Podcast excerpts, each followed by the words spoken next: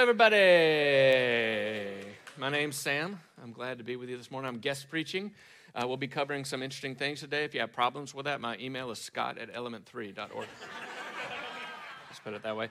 Today, we're continuing our series on the cross, uh, specifically the different theories of atonement, that idea of what people believe about Jesus' death. And at E3, we all feel that it's important for you to understand why we believe what we believe. And the only way to do that is to lay out these various beliefs and show you how those pieces fit together like a puzzle. Puzzles. Do y'all like puzzles? My wife, Amber, likes puzzles. She has no idea this picture is in this today. She'll spend, uh, spread puzzle pieces all over our kitchen table and work on a puzzle for days, sometimes weeks. She always asks me to join in. I politely decline on that fun uh, to do anything else uh, to, uh, to not have to do the puzzle. Uh, Mark comes to the rescue.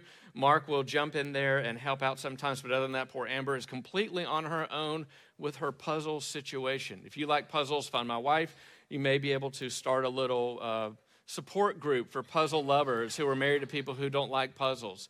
And we'll see how that goes. So, Think of a puzzle where the end result is the face of God or the image of God, and each puzzle piece has a word on it a word like creation or a cross, like today, or mercy or justice, love, grace, church. Any of those words on each of these. And when we put them all together, you see the image of God. And until we discover the meanings of those words on each of those puzzle pieces, we can't truly see the picture of God that He's created for us to see about who about who he is. So that's why we're doing this series on the cross and those different theories about the cross. So let me say this up front. You can choose any of these four models. They're all orthodox, they all have biblical uh, support in the Bible. So by choosing one over the other, you're not doing anything bad. Or heck, you can choose more than one if you want. That's okay here.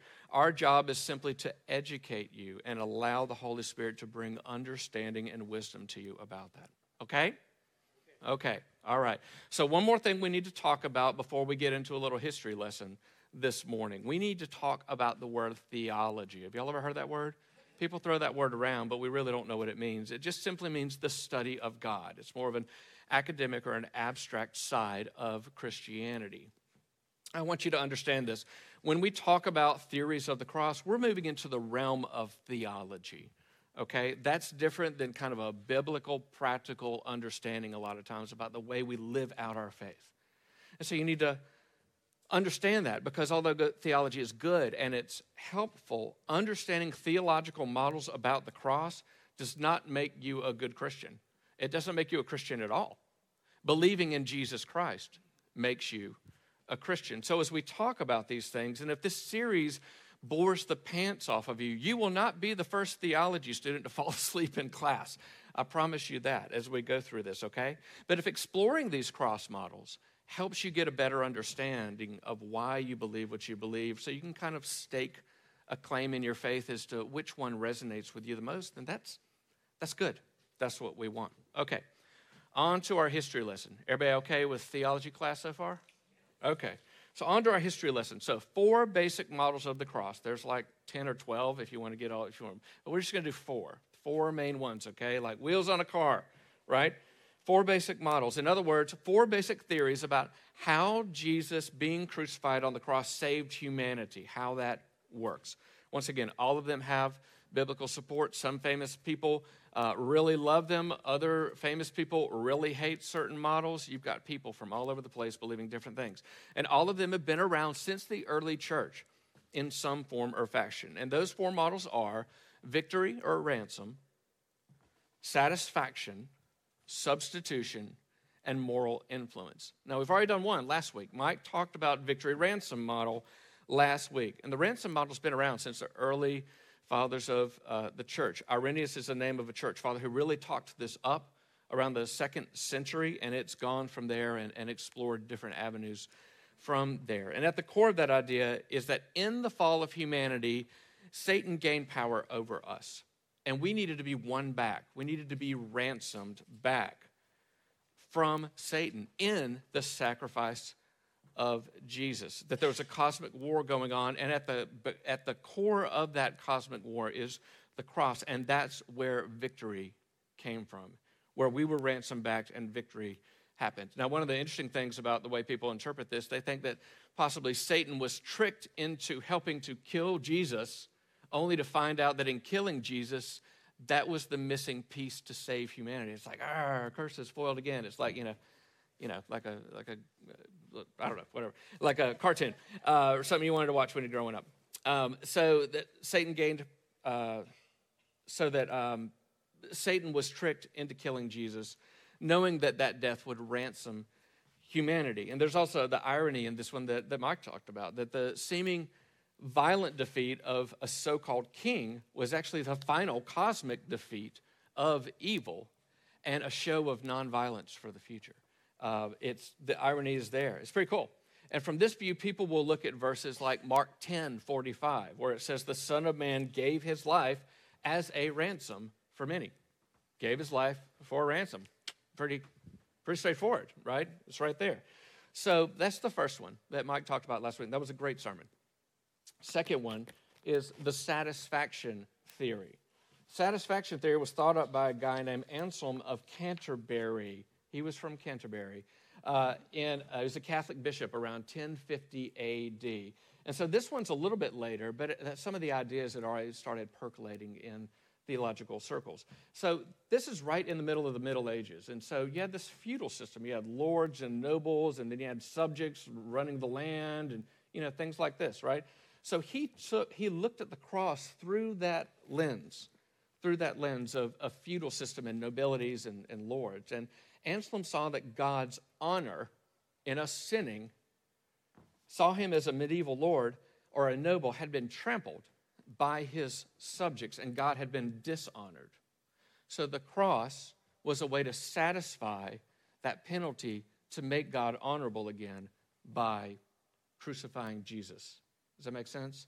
So God's dishonored, he's the feudal lord, that kind of an idea, and and the cross restores honor to God, and it goes from there. So y'all are doing good. Uh, just I, in theology class, I used to tap my leg to make sure I was staying awake. Okay, so if you need to do that, employ that tactic. You can. Next up, so that's satisfaction. Next up is the substitution theory, or what I would call the legal theory. There's some different ideas about what the name is, but the gist of it is this: when someone breaks the law, they must pay for their crime. In this case, sin. Restitution must be made, but rather than require payment from us, God sends Jesus to be that payment, right? Jesus paid it all. All to him I owe, right? You've heard that before? That idea. So if that sounds like what you heard in Sunday school growing up, it probably was because substitution theory is what the Protestant movement birthed as part of what they did and we're in a Protestant church today. And that's probably similar to what you may have heard in that Southern Baptist church you grew up in, if you grew up in church in the South, right? That idea. So that idea was birthed out of the writings of Luther and John Calvin and, and the Calvinist movement that came after that. And it's similar to Anselm's idea of using feudal ideas, but instead they took the ideas of a Roman legal system. So they were part of uh, the Renaissance movement, and the Renaissance brought back those legal ideas from Greek and Roman times, put them firmly in our culture, and then from that culture they said, okay, well, this is a legal understanding of the cross.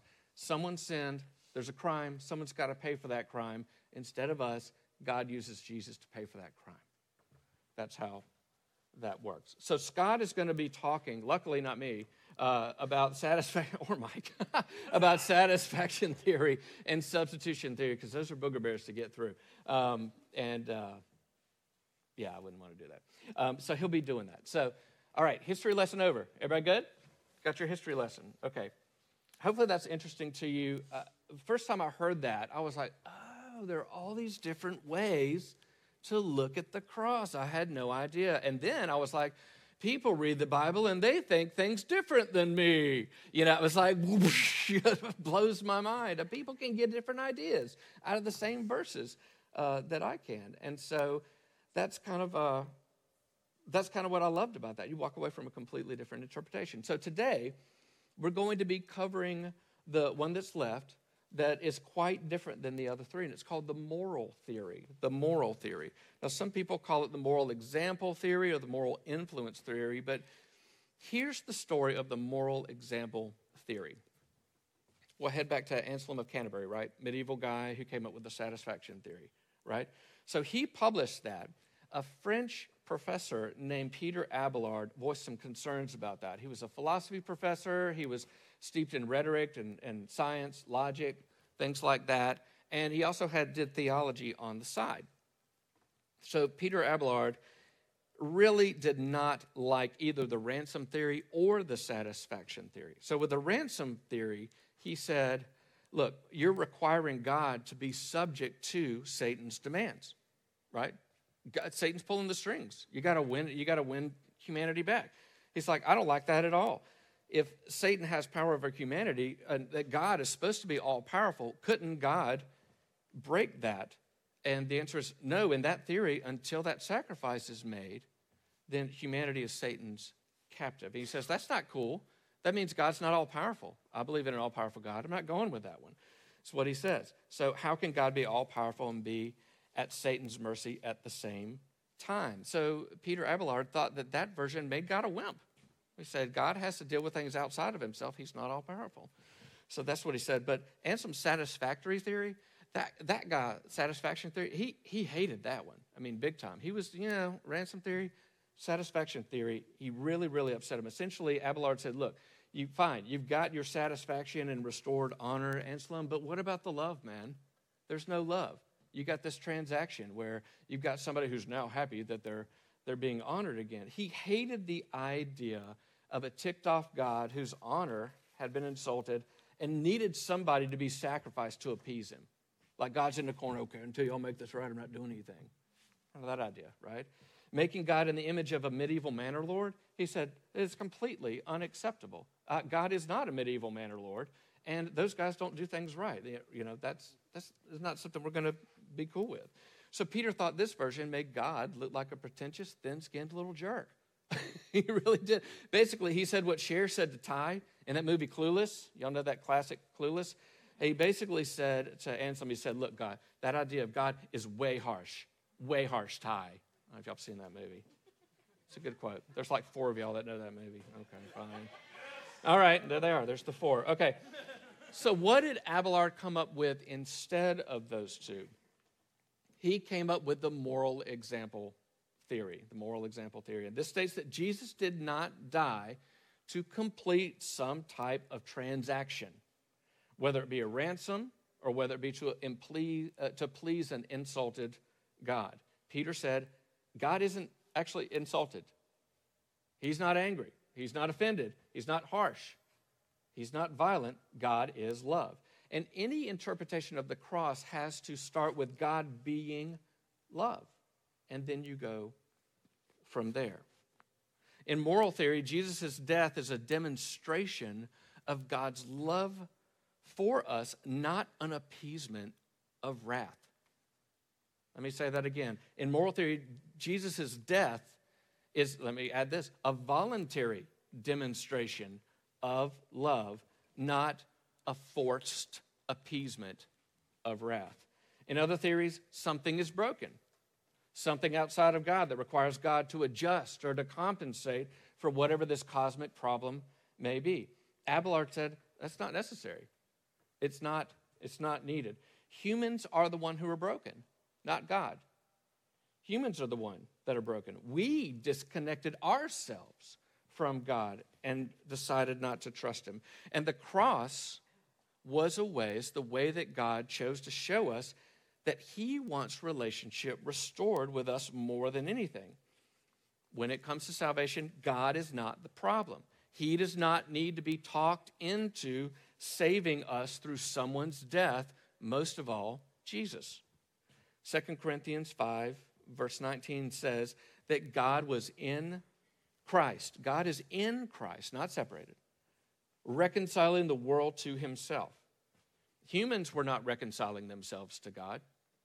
And God did not split himself into part where the cosmic version of him in the sky was killing the human part of him on the cross to satisfy some violent vendetta. Now, that's different than what you heard in Sunday school growing up, isn't it? This is one of the, the, one of the models that people believe today. And at the core of moral theory is the idea that there does not need to be some cosmic transaction for God to love and be in relationship with us. Who hid in the garden? Was it God or was it us? It's us. We're the broken ones. We, not God, are the ones affected by sin. We're the ones that have trouble believing that God really loves us. So, what did God do?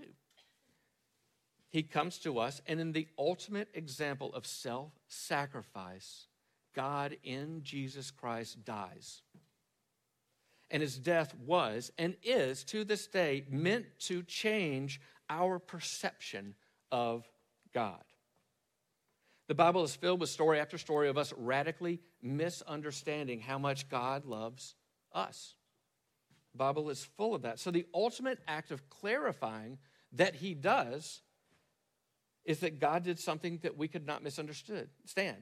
He self-sacrificed of his own volition on his own, not because someone demanded it or outside sources demanded it, but because he chose to do it. Romans 5 talks about this. It says, It isn't often that someone will die for a righteous person, though maybe someone might dare die for a good person. But God demonstrates his love to us that while we were still sinners, Christ died for us. Die for a righteous person, or someone might die for a good person. If someone runs into a, a building that's on fire and saves someone else and dies in the process of saving that person, what do we call that person? A hero. God is a hero in Jesus Christ. So Abelard says God dies to impact us, not him. God knows what's up. He knows we're the ones that are confused. The Old Testament prophets begged us for centuries to come back to God, that our view of God was misaligned, that our thoughts about God became skewed after the fall. That's because we were sinful. And because we were sinful, we assumed that God was evil, like us. Because we're petty, because we're violent, because we're selfish, we assume that God must be ticked off, that his honor has been insulted. Right? So Christ's death shows us the opposite of that. He's like, not only am I, am I not mad at you, I'll bleed out for you. In a lavish example, and the cross makes us go, oh, oh, oh, oh, wow. Okay. We were clueless. God is love. We want to be appeased, not God. We need violence to show that we're in charge, not God. We need someone to tell us we're important, not God. God doesn't need us to tell him that we're uh, that he's important. God, God knows he's important, right? So why would we sac- why would he sacrifice somebody to convince us of what he already knows who he is, right? That makes sense.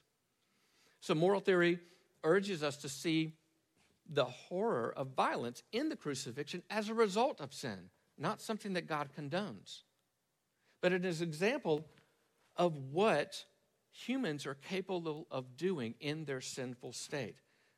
Horror in the crucifixion is a result of sin, it's not a tool to extract violence. God isn't violent. Who is? We are. So, what did Abelard get for putting forward this beautiful version of uh, the cross? He got a church tribunal and he got excommunicated. That's what he did. he got kicked to the curb. Okay, it didn't help that old Pete was having this torrid love affair with uh, a lady named Heloise, um, which he wrote a lot of letters to. Um, and he had an affair with her. Ultimately, it ended in her pregnancy, and the couple got married in secret. It was scandalous. So this was all going on at the same time. It's not the best time to put forward a theory of, on the cross when you're in the middle of a torrid affair. So the scandal was so rough that Heloise's uncle actually hired a bunch of guys to break into Abelard's house to kill him in his sleep in the middle of all of this stuff going on. So, you know, there's a little bit of confusion about why Abelard maybe uh, uh, looked at a little, a little askance these days because of that. Um, and that's all interesting trivia, but I tell you that because it's important for you to understand what was in his mind when he developed moral theory. Abelard was in the throes of romance for the first time in his life after being an austere academic steeped in science, logic, and, uh, and studies. And then all of a sudden, this girl shows up. He understands love. And then that began to interpret how he viewed the Bible. It was the revelation that he, Abelard, would do anything for Heloise, that he discovered that God would do anything for us. He's like, oh, okay. This doesn't fit with my science and my logic, but I like where this is going. That's how that came about. So all we have to do is shift our perspective from God as this spiritual policeman, this stern parent, to a true romantic who's, who is swept off his feet by us and will do whatever it takes to get our attention. How did he get our attention? Tried a lot of different ways, but in the end, ultimately, he died for us in a hero's uh, mission. That's what he did. So lots of preachers and theologians have embraced this model over the years, okay? Friedrich Schleiermacher, you may, you may not have heard of that dude. He was a German theologian, but he's the father of pro, uh, modern Protestantism. So a lot of what you see today came from old Fred. I call him Fred because Friedrich's a long word. Father of modern Protestantism. So he believed this. And a lot of other German academics believed this with the horrors of war. And seeing the violence that their nation had wrought in World War II, a slew of them came on board and said, No, we are going towards a nonviolent understanding of the atonement. That idea. Horace Bushnell, I don't know if you've ever heard of that guy. He's a well known Unitarian preacher, uh, German thinker and philosopher Immanuel Kant. He believed that. So it also found a lot of support post Enlightenment among folks that you would know, all kinds of folks like Thomas Jefferson, um, even down to pacifist groups like Anabaptists or the United Brethren. So pacifists have chosen this nonviolent atonement model for years now. And modern monastics like Richard Rohr, if you've heard of him, also embrace this nonviolent moral influence atonement model. So, where's the rub with these two? You know, all of these have, none of these systems are perfect, and that's part of the problem is that they're systems. We're talking about theology, right? Um, so, what's the rub? What's the problem? Well, there's, there's, there's a problem with the model itself, and then there's a problem with our response to the model. The first thing, the problem with the model itself is that there's really no how. Okay? All the other theories have a how. How did the cross work? Ransom theory, right? You're buying back ownership of humanity through the cross, right? Satisfaction was a how. You're restoring God's honor that had been trampled by sin. Substitution has a how. God's wrath towards Jesus pays the penalty of our sin, right? Moral, there's not a how. There's no how. Well, how did it happen? There must be a how. Well, there's no how in this one. The event itself is the how and the impact, the influence of the event itself of having someone die for you, that's the how. But as far as a transaction, some eternal cosmic transaction, there's, there's, not, there's not a how. Just an act of loving sacrifice that hopefully draws you to Him. And that's where free will comes in. We have to respond. Okay? So the second problem is with us we have not changed. I don't know if you know this. We have not changed very much over the last 2,000 years since Jesus died. We're still petty and violent and warring and, and, and, and sinful in a lot of ways and selfish. And so people say, well, this, this theory expects people to change and do better. And it does, it expects people to respond appropriately. But we still sin, we still fight, we still kill, and we blame God for creating a world that fights and kills rather than looking in the mirror, which is what this model makes us do. But the other thing is, we haven't changed that much regardless of which model you choose. We're still warring and selfish and, and full of sin, regardless of which one of those choose, which model we choose. And that at least is one of the good parts of this model. This model puts the responsibility back on us. Who died as the hero to save us? In an act of, dare we say, romance, an act of emotion, an act that creates influence and intuitive draw to the King of the universe. Jesus did. What do we do?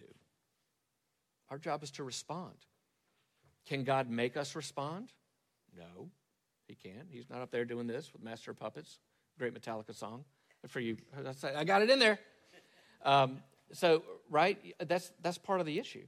So, uh, we have to choose to respond in the middle of that.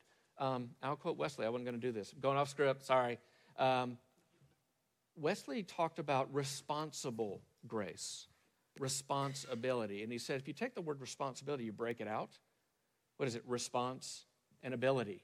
The ability to respond to something done on your behalf that requires a reaction. That's what the death of Jesus is. It's the event that causes us to move towards something greater than who we are through the example and the influence of what God has done in Jesus. So it puts the responsibility back on us. How? Three ways to recognize the love of God in the death of Jesus, to embrace that love so it can transform us. And then three, to become agents of that same loving grace we see in Him to all the people around us. That's pretty practical when it gets down to it. So maybe we don't need some cosmic transaction to occur to save us. Maybe what we need to do is turn our understanding and soak up the reality of who God is, allow that to fill us, and then work out that salvation in the community around us. Maybe that's what we need to do. Like Horace Bushnell said, he said, Love is a, simple, is a principle essentially vicarious in its own nature. That's kind of a, an odd phrase, but that's basically fancy 19th century theology speak for love is enough. Love is enough. Love has always been enough, doesn't need more. You don't have to complicate it. You have to add stuff to the recipes, a dash of this, a dash of that. You don't have to do that. So there's freedom inside this model to embrace not knowing exactly how God does what he does. Do you know why? Because you're never going to understand how God does what he does because we're not God, right? It's just not going to happen. So there's freedom inside of this to embrace the love, accept the reality of a loving God, and then just let that begin to transform you over time. Rather than having to have a, a mechanistic, systematic understanding of God worked out for you then to be able to move forward. Maybe it's exactly what the moral theory says a beautiful God doing whatever it takes for us to understand how much He loves us. Maybe that's, that's all there is to it. Maybe that's the starting point and the ending point. You know, when you, the other part of this is rather than a transaction that may have occurred some time ago, this one invites you in the present to soak yourself in the reality of this model every day. And as you renew your mind every day,